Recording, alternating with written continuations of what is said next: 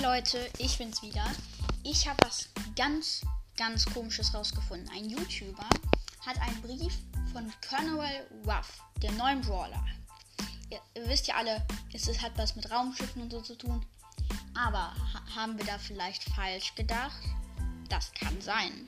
Er, der YouTuber hat einen Brief bekommen, da stand drin von Colonel Ruff aus dem HQ, also aus dem Standort im Star Park.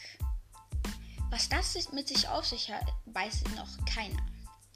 Aber ich glaube, das werden wir auf jeden Fall irgendwann herausfinden. Ich mache euch auch hier ein Bild rein. Darüber sprechen wir jetzt über das Bild.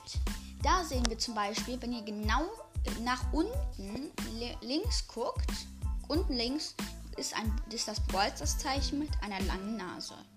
Was das mit, auf, mit, sich auf, mit auf sich hat, das weiß auch noch keiner fast. Aber ihr kennt ja Pinocchio. Er hat eine lange Nase bekommen mit dem Lügen. Und das kann sein, dass wir alle nur angelogen werden mit zum Beispiel dem Starpark oder mit irgendwas anderem. Das kann passieren.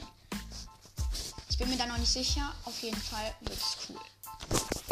Und wenn wir uns das Bild nochmal genauer angucken, sehen wir in der Mitte links, bei, bei der Seite links, sehen wir ein neues Pin-Paket.